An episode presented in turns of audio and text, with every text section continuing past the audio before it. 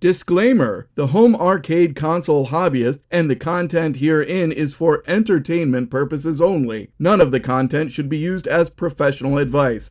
The content may be considered inappropriate. Consumer discretion is advised.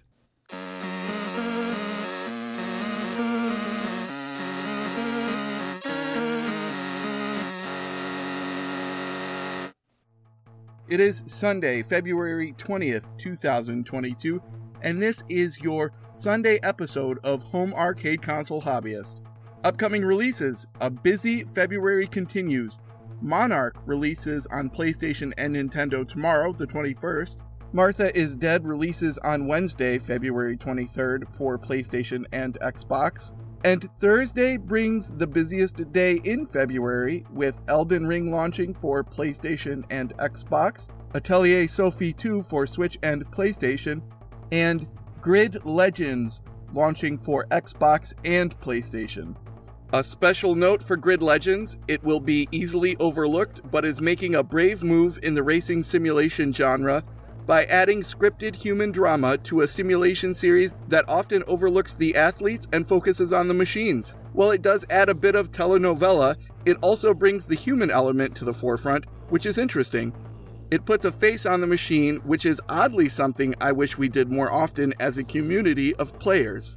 Also, don't forget that tomorrow, Monday, the Capcom Countdown comes to zero and we get to see whatever the announcement is, most likely Street Fighter, maybe Marvel vs. Capcom.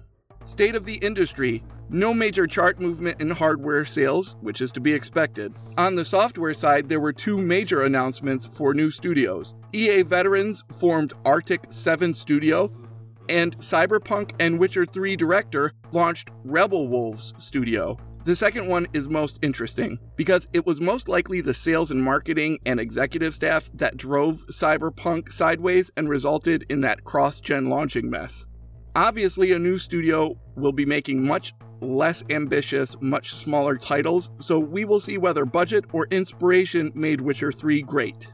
Which also brings me to my Sunday thankful. I am thankful to all those small Ukrainian studios that help make the games we love, and I hope they all find the safety they deserve.